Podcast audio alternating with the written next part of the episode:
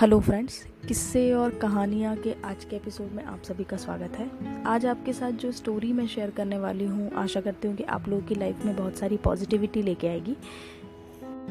तो चलिए आज आप लोगों के साथ मैं वो स्टोरी शेयर करती हूँ। क्या होता है, एक बहुत पुराने राजा होते हैं। उनके साथ, उनके एक मंत्री होते हैं जो उनके साथ हमेशा साई की तरह रहते हैं। और वो हमेशा ही इस तरीके से बोलते थे या इस तरीके से सोचते थे कि महाराज जो भी होता है, अच्छे के लिए होता है। महाराज जो भी होता है, अच्छे के लिए होता है। हमेशा वो पॉजिटिव बातें अपने महाराज को बताते थे, या फिर जब कोई ऐसी घटना घट गट जाती थी तो वो कहते थे महाराज को या सांत्वना देते थे कि नहीं महाराज, जो होता है, अच्छे के लिए होता है।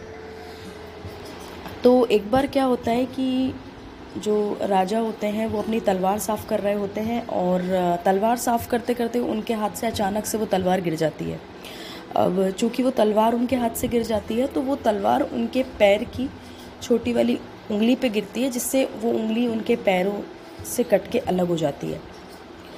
अब वो देख के राजा को थोड़ा दुख होता है एंड वो मंत्री से बोलते हैं कि आप हमेशा ही कहते हैं कि जो होता है अच्छे के लिए होता है। अब बताइए, ये जो हुआ अच्छे के लिए हुआ? तब उस समय वो मंत्री फिर उनको कहते हैं कि जी महाराज, जो होता है अच्छे के लिए ही होता है। वो कहते हैं जी जो है वो अच्छा होता है आने वाला जो भी चीज़ें हैं वो अच्छी ही होंगी। तो महाराज आप उसको इस तरीके से मत लीजिए। अगर मन का हुआ तो अच्छा और मन का ना हुआ तो और भी अच्छा। राजा जब ये बात सुनते हैं तो उनको बहुत ही ज़्यादा गुस्सा आता है क्योंकि उनको ऐसा लगता है क्योंकि एक तो मेरे पैर में चोट लग गई मेरा नाखून मेरा उंगली अलग हो गई मेरे पैर से। लेकिन तो भी ये कह रहे हैं इनको थोड़ी सी भी आ, दया नहीं है मन में, या वो कहते हैं जो होता है अच्छे के लिए होता है, ये मेरे लिए कैसे अच्छे से हो गया? या मेरे कैसे, मेरे लिए कैसे ये अच्छी बात हो गई?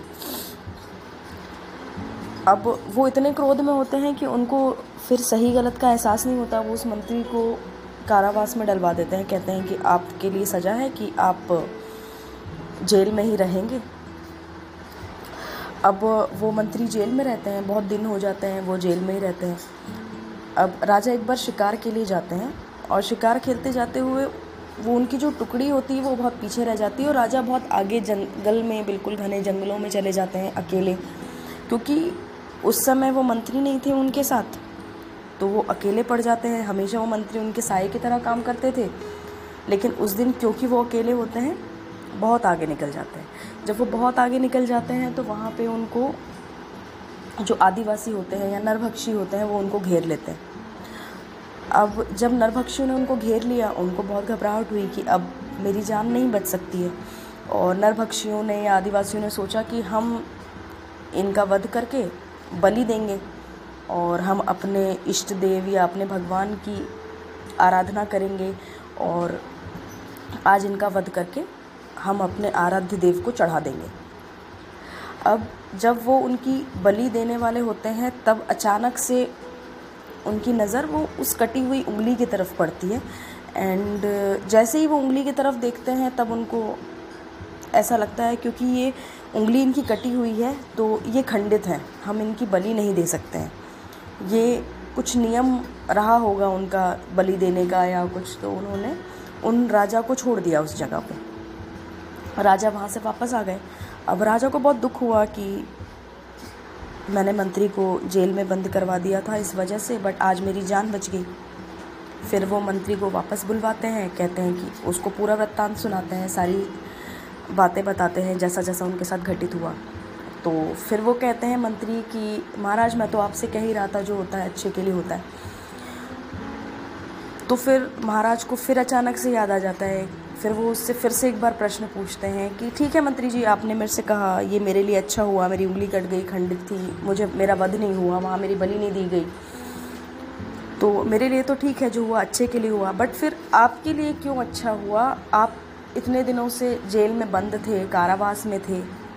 आपने ये सज़ा क्यों भुगती? आपके लिए कैसे ये अच्छा हो सकता है?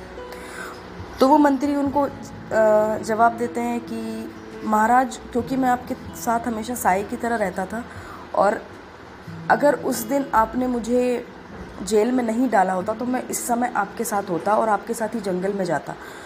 और क्योंकि आपको ज्ञात हो, अगर मैं आपके साथ जंगल में जाता तो आपके पैर की उंगली कटे होने के कारण आप तो खंडित थे, बट मेरे पैर की कोई उंगली खंडित नहीं थी तो मेरा वध हो जाता।